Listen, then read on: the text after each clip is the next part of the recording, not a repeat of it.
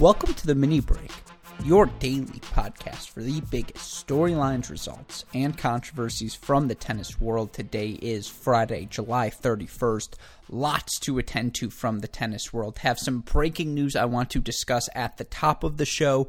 Of course, we've also got things such as the World Team Tennis Playoffs this weekend, Ultimate Tennis Showdown Part 2 at Patrick Mouratoglou's Academy. We've got players such as Alex Zverev, Felix Auger-Aliassime making their UTS debuts. We've also got our first WTA tournament, our first sanctioned professional action in oh so long coming up next week, Monday in Palermo. Palermo. We got our first draw in what feels like forever finally released. So, going to talk about that draw. A couple of other things I want to touch on relating to the upcoming three week bubble in New York, Western and Southern U.S. Open being played there. More information continued to be learned about those events. It does seem for now that the USTA plans on carrying ahead, trying to play these events over that three week stretch. Again, bubbled in New York, and there are still some logistical things to figure out for certain. But as of now, it looks like all systems are go. Of course, the reason we are able to talk about all of these subjects day in, day out here on the Mini Break podcast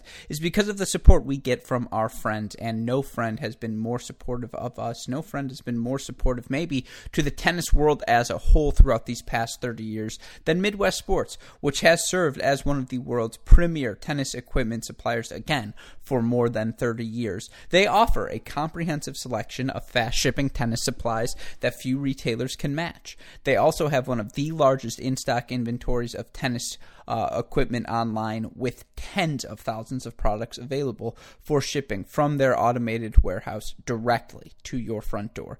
They value innovation and have personally tailored their products to highlight your skills on the court. And again, we say this all the time, but maybe it's been a while for you. Maybe, you know, you haven't been able to get out there certainly during this quarantine, but maybe you just entered a new phase of your life. It's that post college, I just started work, or maybe you're in a serious relationship, you're starting to have kids, or maybe just just because you want to spend so much time with your girlfriend now, you no longer need to go fill, you know, find that missing fulfillment for love, for affection in your life on the tennis court. I'm not projecting here, folks. I'm just assuming that's what some people feel. Nevertheless, rest assured that the experts at Midwest Sports are intimately familiar with tennis equipment and can help you find that perfect racket, perfect shoe, or perfect clothing that is sure to put you ahead of the competition. Their selection of equipment are consistently first to market, and they pride themselves in stocking their warehouse with the newest products at the lowest prices. You can find all of these products, all of these prices, by going to their website, MidwestSports.com. While you're there, of course, you're going to want to update your gear, and since you are,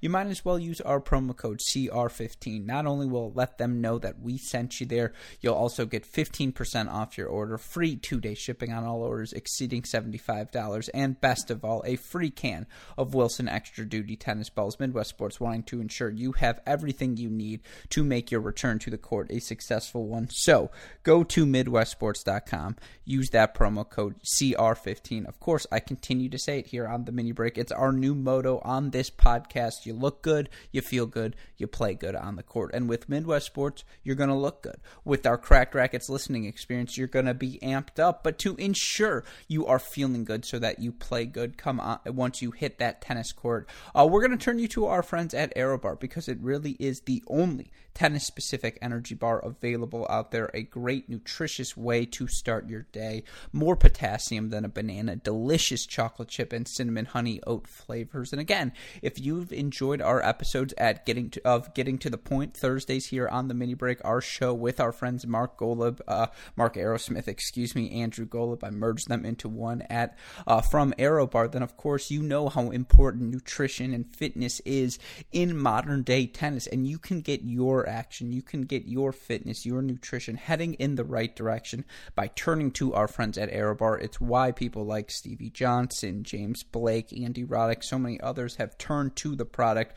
You can as well. Go to arrowbar.com. Use our promo code CRACKED15 as well. You'll get 15% off your order. More importantly, you're not going to feel bloated. You're not going to feel a sugar rush and then a crash. You're just going to get that sort of energy boost you need again to get yourself headed in the right direction. arrowbar.com The promo code is cracked15. Now, with that being said, let's get to the big news. And it's not professional tennis related, folks. It comes from the college tennis world. As we learned on Wednesday, I believe it was Wednesday, a shocking piece of news comes out Wednesday night, 7:25 p.m. from the Baylor Tennis Twitter account. Baylor men's tennis head coach Brian Boland announced his resignation on Wednesday, effective immediately. Associate head coach Michael Woodson has been named interim head coach for the 2020-21 2020 2021 season. Hey, great shot there. That's a mouthful. Anyways, the statement from Coach Boland, Boland is as follows I wish to thank my Baylor family, especially, especially my dedicated and talented players, coaches, and staff. Without their effort and dedication, the success we have enjoyed over the last two years would not have been possible. I also wish to thank the Baylor administration, especially AD Mack Rhoades, Jeremiah Dickey, Kenny Boyd, for the kindness, grace, and support each of them has shown me, my family, and the Baylor tennis program. It has been an honor and privilege to have worked with all of the great people in and around Baylor tennis. I leave this program with a sense of pride and accomplishment and look forward to what lies ahead of me, both personally and professionally. I wish Michael Woodson and Baylor tennis all the best as they continue their pursuit of excellence. Now, look a lot of things going through my mind when I heard this result. And I know some of you listeners, some of you friends of the show, some of the people in the tennis world, various people from throughout the tennis universe that we have gotten close to at Cracked Racquets have texted me because, let's be honest here, listeners, and it's worth repeating again at the top, just a reminder. Uh, Coach Boland is a guy I consider a friend, certainly a peer at this point, certainly a mind I know I have been able to turn to throughout my experiences covering college tennis. And again, it's only been three years for me, and you keep in mind, I never played college tennis. Sure, I have followed the game as closely as many, maybe anyone in the United States outside of Bobby Knight, Chris Halioris, Matt Stakowiak. I like to think we're an elite crew. You know, you want to throw Colette Lewis in there, you want to throw some Lisa Stone in that cohort as well. That's fair. Uh, but certainly there aren't 10 people in the country who have followed college tennis more closely than I have since 2010 throughout the past 10 years. And you look at those 10 years, and particularly in the game of men's college tennis, uh, many of the results, many of the outcomes, the trends we've seen are synonymous with Brian Boland. Of course, he took his University of Virginia men's tennis program to heights that are unmatched in college. Well, you know, certainly only the best teams match them, right? USC in its prime, Stanford in its prime, Georgia in its prime. That's the conversation Coach Boland's Virginia teams entered with the success they have. You know, four championships in his last five seasons, countless national indoor championships as well, individual champs, All Americans, all of these various accolades and then Coach Boland stepped away from college tennis after 2017 to take on a new challenge. And, you know, he has spoken about that challenge on this podcast, or maybe not on this podcast, but when we've had him on our Cracked Racquets podcast before. Uh, the reasoning behind his decision to step away from the University of Virginia, the reasoning behind his decision to go be the head of men's player development at the USTA. And, you know, he talked about why that opportunity was right for him, why that opportunity was right for his family. So I don't need to go back into that to speak for him. You want to hear his thoughts on why he made that decision, uh, you can go back and listen to those podcasts. Another decision, again, that was perhaps equally as shocking to this, and once again driven by his family, as he has stated repeatedly, by the immense opportunity presented to him, uh, was his decision to leave the USTA and go back into the ranks of college uh, tennis, to go back and coach a program such as the Baylor men's tennis team. And again, something he has emphasized repeatedly on this program. Uh, the reasoning behind that decision, so many of the decisions Coach Boland makes, is are driven by his family. It, he is very a, a family man through and through. It means more to him than anything else in this world, and you can tell that by the way he leads his programs, by the family atmosphere that he creates. You know, when you talk to guys like Somdev Devvarman, Luca Corinteli, you know, Tre- Treat Huey, and everyone in between. You know, the Mitchell Franks, the Jarmere Jenkins, all these people. I've been fortunate enough. Even Tony Bresky, his assistant turned competitor, Andres Pedroso, all of these various people. Uh, it's that family family atmosphere Coach Boland builds. It's the dedication he shows to his programs. When he is in on a job, he does it 150%. And it's not just him, it's his family, it's his lovely wife, Becky, his kids who have been involved in every decision along the way as well. And that was part of the reason why they went back to Waco. You know, Coach Boland met with the athletic director, and of course, he was with his lovely wife, Becky. And they just blew them out of the water. The opportunity to be in a college town like Waco, the opportunity to have another college job, it was too good for Coach Boland to pass up. And I will be honest with you listeners because again, the reason I wanted to to restate all of that, how do I know all of that about Coach Boland? Well, Coach Boland is someone near and dear to my heart. I fell in love with college tennis watching his Virginia men's tennis team and to have the opportunities I've had over the past 2 years in particular to be able to text Coach Boland whenever I have a question, to know that, you know, about once a month every Thursday, Friday, 4 5 p.m., I'm going to look at my cell phone. I'm going to get a call and it's going to say say Brian Boland, and then it's going to say in parentheses, should have recruited me because that's how I've saved his contact information in my phone. To know that I'm going to get a phone call and he's going to say, Alex, I cannot, you know, I'm, I'm not going to use the colorful language he might use when we're off the record, uh, but certainly it to scold me over something careless I may have written or a dumb take myself or Matt Stakowiak, whose brother Nick has just transferred to Baylor, planned on playing there this year, something one of us might have said, something, you know, Chris might have said, whatever it may be. Uh, that's part of the highlights of not just whenever I get to chat with him, the highlights of this job for me to have that opportunity. A guy I have mythicized, prophesized, you know, any eyes you want to use, any sort of adjective. A guy who has meant that much to me. A guy who, again, has lent me so many advice, you know, constructive criticism, and I mean that in a serious way of ways teaching me ways I can be better at this, teaching me ways college tennis as a whole, you know, ways that it can benefit from the sort of coverage we try to provide here at Cracked And why it's important, you know, that we stay disciplined, that we don't get our heads trapped in the clouds when we're talking about certain things. All this different advice. The point is, Coach Boland has been an ear I can turn to, someone who has, you know, again, shared things with me off the record that have helped me form form uh, coherent opinions about college tennis. Just all of these different things. A guy who has made me a better journalist and certainly has meant a lot to me in my experiences covering tennis. Uh, all that needs to be prefaced because, of course, you are all asking. Uh, you know, I've gotten multiple text tweets. You know, why did Coach Boland make this decision? What led to the announcement of this resignation? And I will say this: I am as surprised as anyone. I have had conversations with Coach Boland since the season was canceled, and at no point whatsoever did he indicate that this was something he was at least thinking about to me. And again, Coach Boland and I, do I consider him a friend at this point as much as someone I, you know, cover as part of his job? Yes, I do consider him a friend at this point. I like to think he would say the same for me.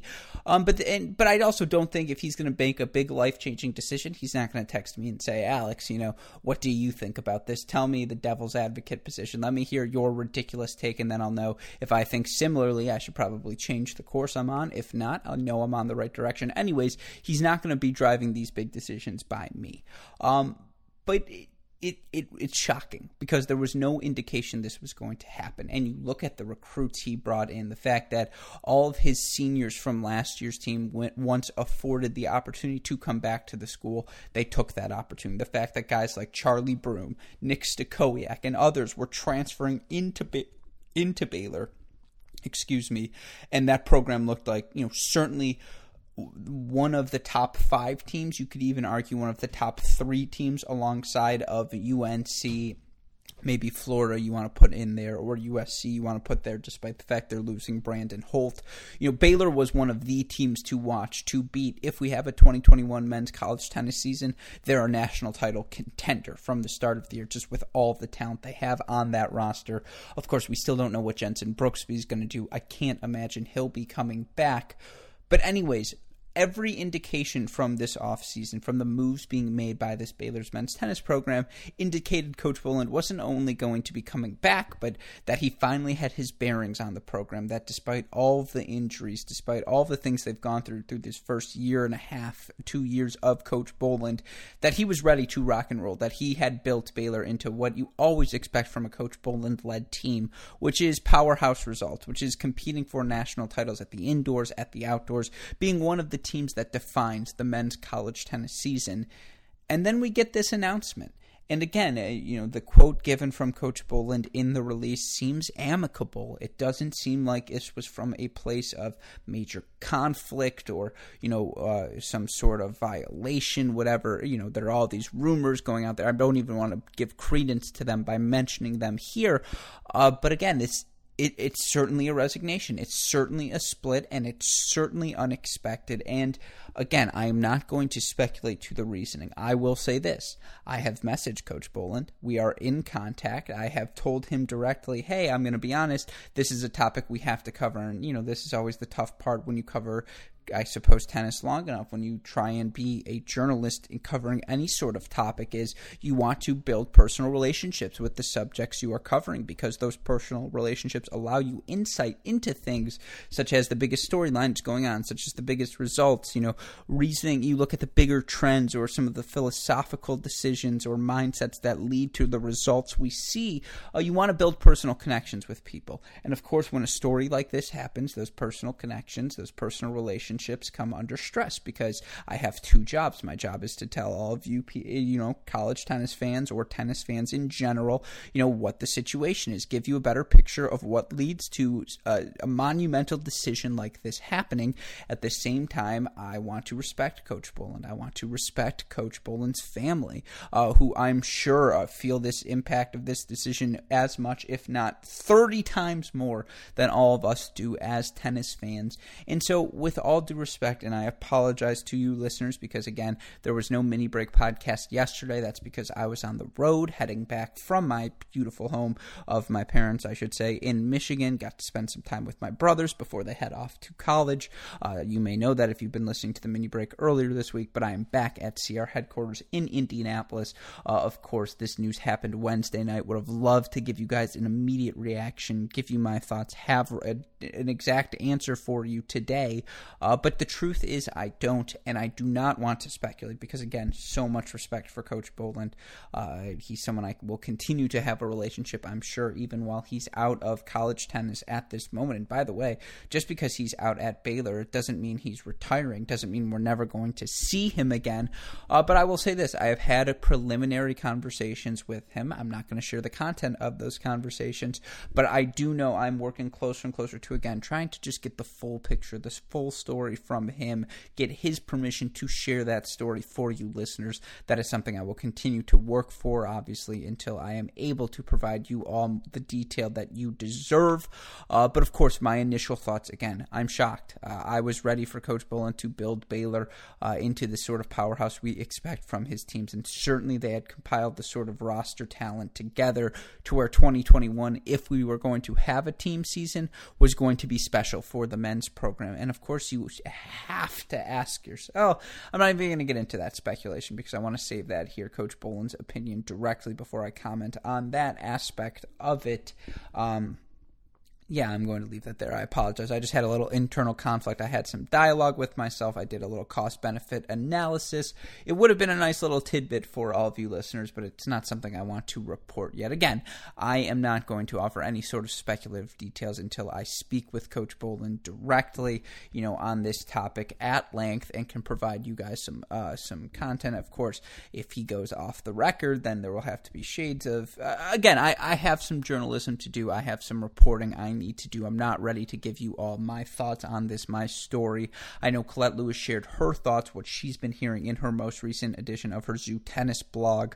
Uh, but again, I'm going to save that story for a little bit. But I thought we had to mention it at the top because, of course, Baylor was a national title contender. And for them to lose their head coach, again, given what's going on in the midst of a global pandemic, this sort of decision, uh, it's certainly going to catch a lot of people's attention. It obviously caught mine. It was not something I anticipated, and there are certainly to be more details to come later on throughout the month, throughout the week, you know, as we approach the resumption of the college tennis year. Uh, so, just my opening thoughts for that. I am sure all of you listeners wanted to hear that.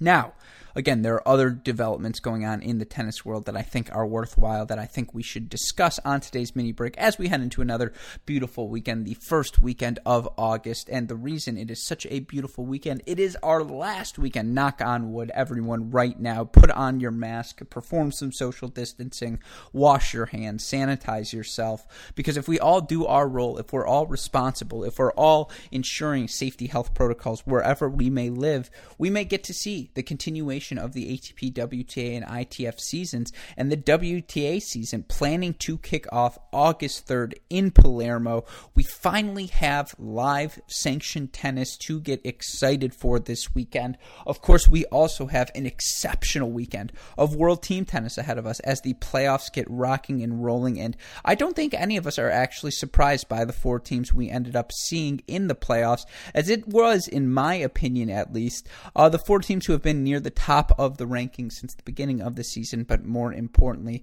uh, the four teams that just on paper, sure, their records are the four best. There are no ties, but I think anyone who's followed this season knows that the Philadelphia Freedoms at 12 and 2, four match winning streak, the Orlando Storms at 10 and 4 on a seven match winning streak. Those have been the two best teams definitively during this World Team Tennis season, and they've been led by the four best players, a man and a woman on each side. Tennys Sandgren, Taylor Fritz, Jessica Pegula, Sofia Kenin, all claims to MVP status this year, all claims to those first team world team tennis singles player uh, for Sandgren, for Fritz, for Pegula, for Kenin. They deserve the right to that spot. And by the way, my all world tennis teams, I'm going to do a first team and a second team in terms of men's singles, men's doubles, women's singles, women's doubles, mixed doubles. What would my ideal lineup from this 2020 season look like? Of course, we're going to do second team honors as well. I'm going to do MVP, going to have fun with my award ballot. Be on the lookout for that article on Cracked Racquets early next week. Uh, but these are the four teams, in my opinion, we deserve in the playoff. The Freedoms, the Storm, again, led by those four players. They have been outstanding. And they're going to be joined by the Chicago Smash, who, you know, behind Genie Bouchard, Bethany Mattek Sands in women's doubles, and then contributions from Sloane Stevens, Nakashima, Rajeev Ram along the way. Uh, they've been so exceptional in their debut year. They've been in playoff position essentially the entire season. They were able to hold on at the end, earn the three seed. You know, yes, they've lost their last three matches, and it's a bit of a slide, and that slide can be, you know, pretty well traced back to their continuing struggles in singles, something for us to discuss as we move on. Again, I think the Freedoms, the Storms, well, certainly uh, the Storm, uh, in my opinion, a prohibitive favorite over the Chicago Smash in that 2 3 matchup, but we'll get to that in a second. Uh, the Smash certainly deserving of the playoffs because, again, they probably featured the best women's doubles team in Genie Bouchard and uh, Bethany Mattek Sands, and then you have Rajeev Ram and Bethany Mattek Sands in mixed doubles as well. A lot of strength in that lineup. Of course, there have been times when Brandon Nakashima, arguably the best player at World Team Tennis, which is hilarious to say about an 18 year old American, but certainly he has been that impressive.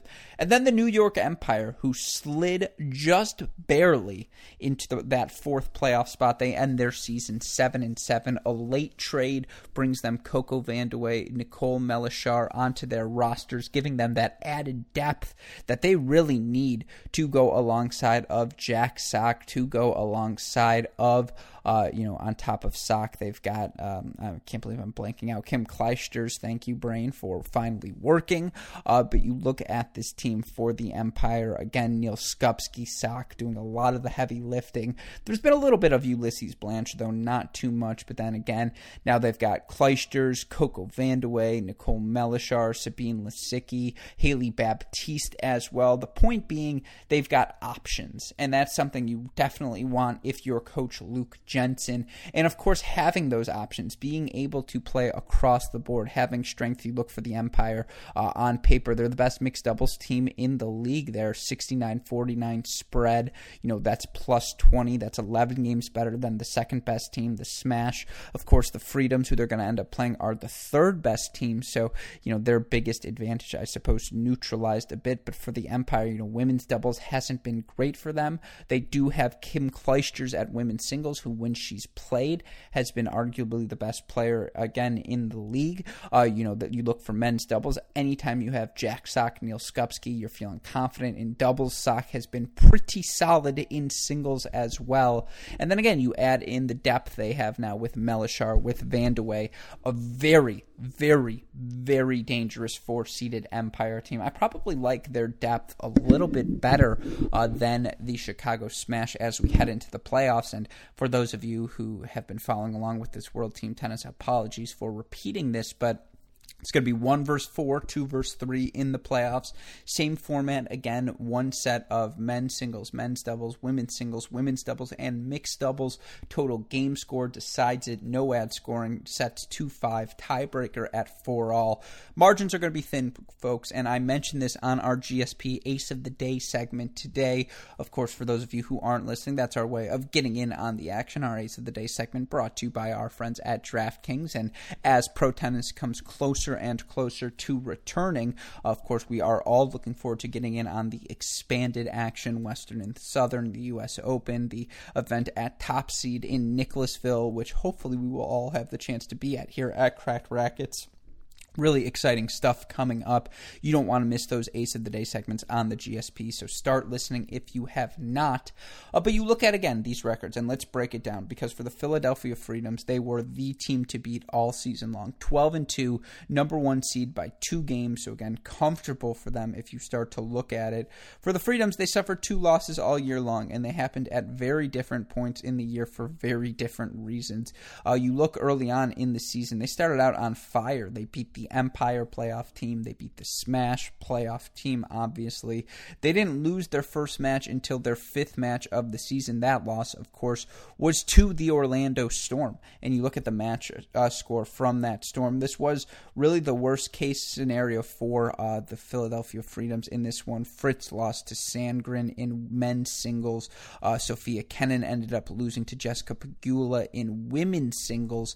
And again, when you're losing both of the singles matches, if you're the freedom, it's going to be tough for you because in men's doubles in this one, you know, Fabrice Martin, Donald Young lose to Sandgren and Skupski 5 0. In women's doubles in that one, Pegula, Jurek 5 3 over Townsend and Dolehide. And by the way, Townsend and Dolehide, a dangerous doubles team on paper, certainly, and they've had success throughout this year. You look for the Philadelphia Freedoms in women's doubles. They're the number four team, actually ahead of the Orlando Storm overall, but still just a thought uh, to keep in mind is that the Freedoms have lost two matches all year. They lost to the uh, they lost obviously to the Storm in that matchup, which again that's a playoff team. I think that's a loss you can write off. Uh, they also lost one other match on this season, and it was a match later in the season. It was a match they lost to the New York Empire actually, and they lost that match uh, Wednesday, July twenty, uh, July fifteenth. So you know a while ago. If you look back on it, of course that was early in the season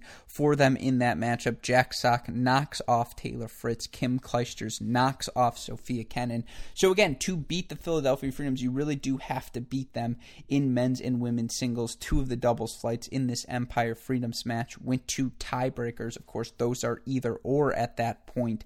Uh, so for them, they again, it, there's a path to beating them, but it's a really tough one because you have to beat Taylor Fritz and you have to beat Sofia Kenin. And if you're Jack Sock, if you're Kim Clijsters, certainly you have confidence knowing that you have gotten those wins early in the season. Of course, in those matchups, you look for the mixed doubles. It was Martin and Townsend versus Skupski and Clijsters. You wonder if that's still going to be the matchup. You also wonder if it's going to be Townsend and Dolehide versus Peschke and Lisicki once again, or if the Empire are going to switch things up, perhaps, you know, for the Empire. Use the fact that they now have some extended uh, flexibility again on their rosters as you look for this New York team now, and you look on their roster and what they have available to them. Again, following that trade that they've got Coco Vandeweghe, Nicole Melichar, Hailey Baptiste, and Kim Clijsters. A lot of options for the Empire to turn to. For the Freedoms, again, they know what they're good at. Men singles, they have the top player in the league in Taylor Fritz.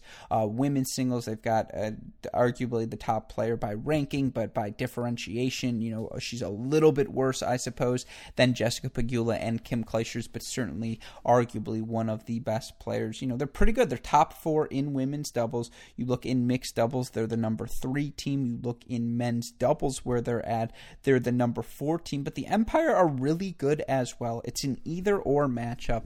Again, Sock Fritz, that's got tiebreaker written all over it. Kenin versus Clijsters. I probably like Kenin a little bit better in round two than I do in round one. However, you look for it in men's doubles, you know, for the, I think for the freedom, that might be arguably their weakest flight, and you look for them who's been playing mostly men's doubles for the Philadelphia Freedom in their lineup predominantly. It has been Fabrice Martin and Donald Young. You wonder maybe they play Fritz Martin uh, instead of Martin Young. Fritz plus eight in men's doubles on the season. Fabrice Martin uh, plus three. Donald Young minus five. So perhaps they do end up going with that pairing of Fritz Martin. And if they do, and by the way, it's the playoffs, right? So you don't hold back. You play players as frequently as possible. I mean, we're going to see a lot of Jack Sock in this one for sure. We're going to see Kim Clijsters play. I'm sure we'll see a lot of Coco Vandeweghe. Sofia Kenin is arguably the best player in this tournament. I think she's going to get Kim Clijsters, but it's an either or, folks. I mean, from a gambling perspective, stay away. That's going to be a battle. I love Coach Luke Jensen. I love the aggressiveness from the Empire at the end of the season to make that trade with the Aviators.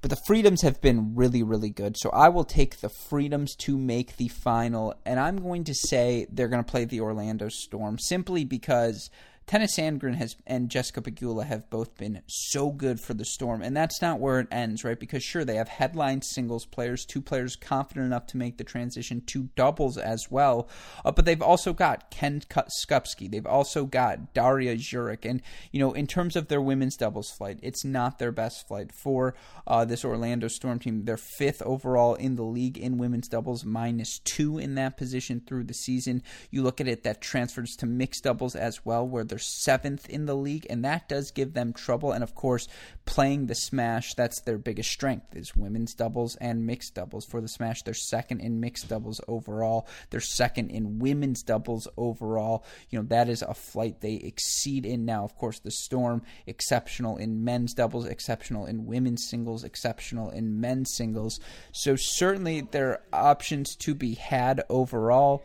I would say you probably have to lean towards the Storm just because they've been the more consistent team of the two, particularly as of late. The Smash losing, what did I say at the beginning? I think they've lost their last four matchups, yeah, or they've lost their last three. The Orlando Storm winners of their last seven matches, and of course, you look for the Orlando Storm, you look at their season, what they put together, who they lost, when the Storm played. Uh, the Smash this season, you look in the uh, draws and you see how they have played. I believe they've played a couple of times. I'm just scrolling through here. The Storm 21 16 winners on July 14th. So, again, that's very early in the season, but you look for the Storm when they played the Smash later in the season. It was a 24 19 decision for the Smash. And in fact, I think that 24 19 decision for the Smash, the last time the Storm lost in general, and obviously for the Storm, they lost Danielle Collins early in the year. To bounce back from that, it speaks to uh, uh, how this team has come together, how well both Jessica Pegula has played in stepping up to fill that gap. Again, Tennys Sandgren as fit as anyone right now, in my opinion, in professional tennis.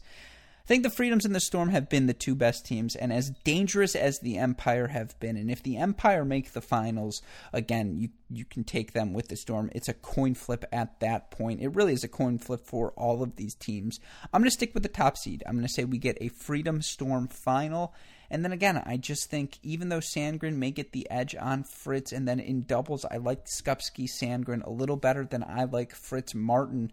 I love Dolehide, I love Townsend, love Kenin, just love the options available uh, for the Philadelphia Freedoms women's at singles, doubles, and mixed. I think the Freedoms have been the best team for a reason. I'm going to stick with them, but it's going to be a really fun weekend of action. And of course, that action can be seen on CBS Sports. It can be on CBS Sports Network, ESPN 3, ESPN 2. It's been such a pleasure to watch all of the action. Uh, those two matches taking place again Saturday Chicago Smash versus the Orlando Storm, Philadelphia Freedoms taking on the New York Empire. I believe we will have either Mark Lucero or Carlos Silva back on the show early next week to recap all of the action. So be on the lookout for all of that. Last but not least, and again, Boland news, World Team Tennis news, things to be excited about. But as I mentioned, we are inching closer and closer to the return of sanctioned ATP, WTA, and ITF action. Let's start with the U.S. Open, which released a statement today about the ongoing status of the Western and Southern and U.S. Open events in New York. Quote The USTA continues its plans to stage the U.S. Open and host both of those events at the USTA Billie Jean King National Tennis Center. We remain confident that our top priority, the, safe, the health and safety of all involved in both tournaments, remains on track. Working with our medical advisory group and security team in the state of New York, we have developed a strong health and safety plan to mitigate the risk of infection within the contained environment comprised of the tournament site and player hotels. New York State continues to be one of the safest places in the country as it relates to the COVID 19 virus. Details of this health and safety plan will be released at a later date closer to the tournaments, aka, we don't know exactly what it's going to look like that, but we're working on it, folks, in all aspects of health and safety and the viability of travel to the New York area, the USTA has worked collaboratively with the WTA and the ATP. Now, you look at that statement, of course, it's notable what it doesn't say. It doesn't have concrete plans. They still don't know exactly what the guidelines are going to look like, where the players are going to be lodged, you know, what the policy will be regarding if you leave. Can you leave the bubble at any point? If you do leave the bubble, are you not allowed to come back in? All these various things. Are they actually creating a bubble, or is it going to be a lot of the honor system? And we've seen what happens when you go on the honor system with a lot of these tennis players is they they've tended to violate it over the past couple of months. So these are all things to consider. Of course, the travel restrictions going from America to Europe make it that much more complicated, right? If I don't know, again, let's say random player, let's say Novak Djokovic comes to America, lasts the two weeks, and then wants to go play Madrid or Rome. Will he be allowed to do so, or will he have to quarantine immediately? That still hasn't been worked out, and that's obviously a major, major thing in determining who we're going to see actually playing the U.S. Open. But for now, it does sound like, again, the U.S. Open, Western and Southern, still on track, and in fact, we actually learned the wild cards for the Western and Southern Open. And I know a lot of criticism has been uh, given towards Naomi Osaka and Sloane Stevens for uh, not just signing up for the event, but for taking wild cards wild cards are not something I like to start getting finicky about. Of course, wild cards are best served when they offer opportunities to players who wouldn't otherwise have those opportunities. And certainly, you could say about Naomi Osaka, Sloane Stevens, why not just sign up for the event? And then if you're going to withdraw, you can always withdraw. And at your point in your careers, you can handle the penalties that are associated with with withdrawing from an event such as Western and Southern. Conversely, I completely understand the hesitation, the health concerns going on across the globe right now. To sign up for an event at any point is going to be scary. And of course, when you're Naomi Osaka, of Sloane Stevens, you reserve the right to accept a wild card into the event given the status that you have earned with your accomplishments on the court. So, you know, I will hear both sides of the arguments. I don't feel strongly about it one way or the others. In the end, tournaments are going to do with wildcards what they want to do, and to get finicky about it is just not going to help anyone. Maybe I've just grown jaded. Uh, maybe this is just me again. Four and a half hours in the car is certainly to drain you. I just don't have the lust to get excited about this, given all of the other serious things going on across the tennis world. Uh, but certainly, Osaka Stevens wildcards, great that we're going to get to see them. Caty McNally, deservedly so. If this event was in Cincinnati, she would be a hometown girl, a lock for a wild card. I think that makes sense to everyone. Kim Clijsters, she's looked exceptional. She's on the comeback. She was always going to get one. And of course, Venus. Cherish Venus as long as we still have her in the game. She's planning to play in uh, Nicholasville at top seed at that WTA event. Gets a wild card in here as well. Again, I don't think that's going to surprise anyone, uh, but certainly a little bit of note, uh, something to note. Also worth noting, Naomi Osaka's agents have told uh, Reuters, have confirmed to the press that she does plan to play the U.S. Open and planning to play Western and Southern as well. Now, yeah, again, she's going to need wild cards into Western and Southern. I don't know if she's going to need one into the U.S. Open or not, but tennis is always a better place when Naomi Osaka is involved with it as opposed to her not being involved with it. So, definitely a win for us tennis fans worth noting as well.